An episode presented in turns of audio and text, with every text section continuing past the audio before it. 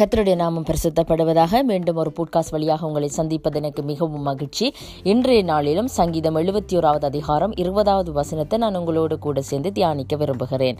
வசனம் சொல்லுகிறது அநேக இக்கட்டுகளையும் ஆபத்துகளையும் காணும்படி செய்த என்னை நீ திரும்பவும் உயர்ப்பித்து திரும்பவும் என்னை பூமியின் பாதாளங்களிலிருந்து ஏற பண்ணுவீர் ஆமேன். வசனம் சொல்லுகிறது அநேக இக்கட்டுக்களையும் ஆபத்துக்களையும் காணும்படி செய்த என்னை நீ திரும்பவும் உயர்ப்பித்து திரும்பவும் என்னை பூமியின் பாதாளங்களிலிருந்து ஏற பண்ணுவீர் என்று சொல்லி. ஆமேன். இன்றைய நாளிலும் வசனம் எங்களை பார்த்து சொல்கிறது. அநேக இக்கட்டுகளையும் ஆபத்துக்களையும் கடந்து வந்து கொண்டிருக்கிற எங்களை அவர் என்ன செய்வார் என்று சொன்னால் திரும்பவும் உயிர்ப்பிக்கிற தேவனாயிருக்கிறார்.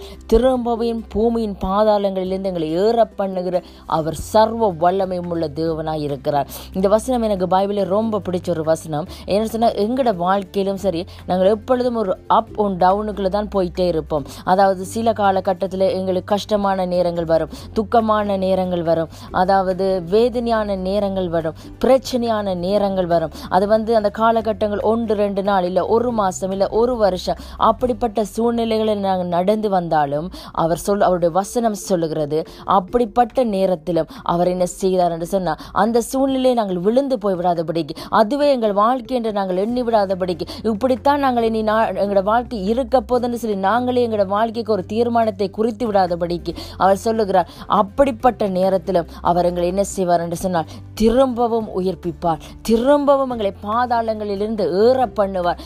அதிலே நாங்கள் விழுந்து அதிலே எங்கள் வாழ்க்கை முடிந்து போகாதபடிக்கு அவர் எங்களை திரும்பவும் எழுந்து எழுந்து திரும்பவும் எங்களை நிமிந்து திரும்பவும் எங்களை நிற்க செய்கிற சர்வ வல்லமையும் உள்ள தேவனாய் இருக்கிறார். அவர் நிற்க செய்கிற தேவம் மட்டுமில்லை எங்களை நடக்கவும் பண்ண அவர் வல்லமை உள்ளவராக இருக்கிறார்.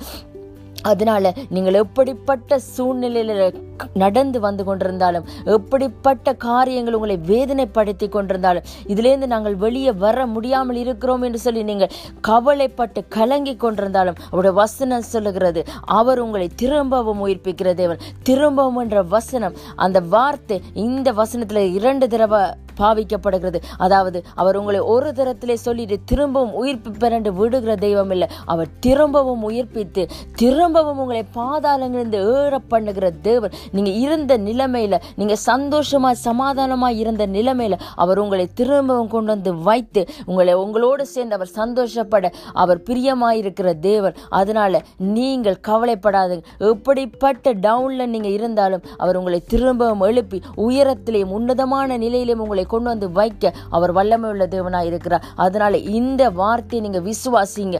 இந்த வார்த்தையை நீங்க நம்புங்க. அப்படி நம்புவீர்களா இருந்தால் இன்றைய வார்த்தையின்படி கத்தர் நிச்சயமாக உங்களை நிறைவாக ஆசிர்வதிப்பார். ஆமேன்.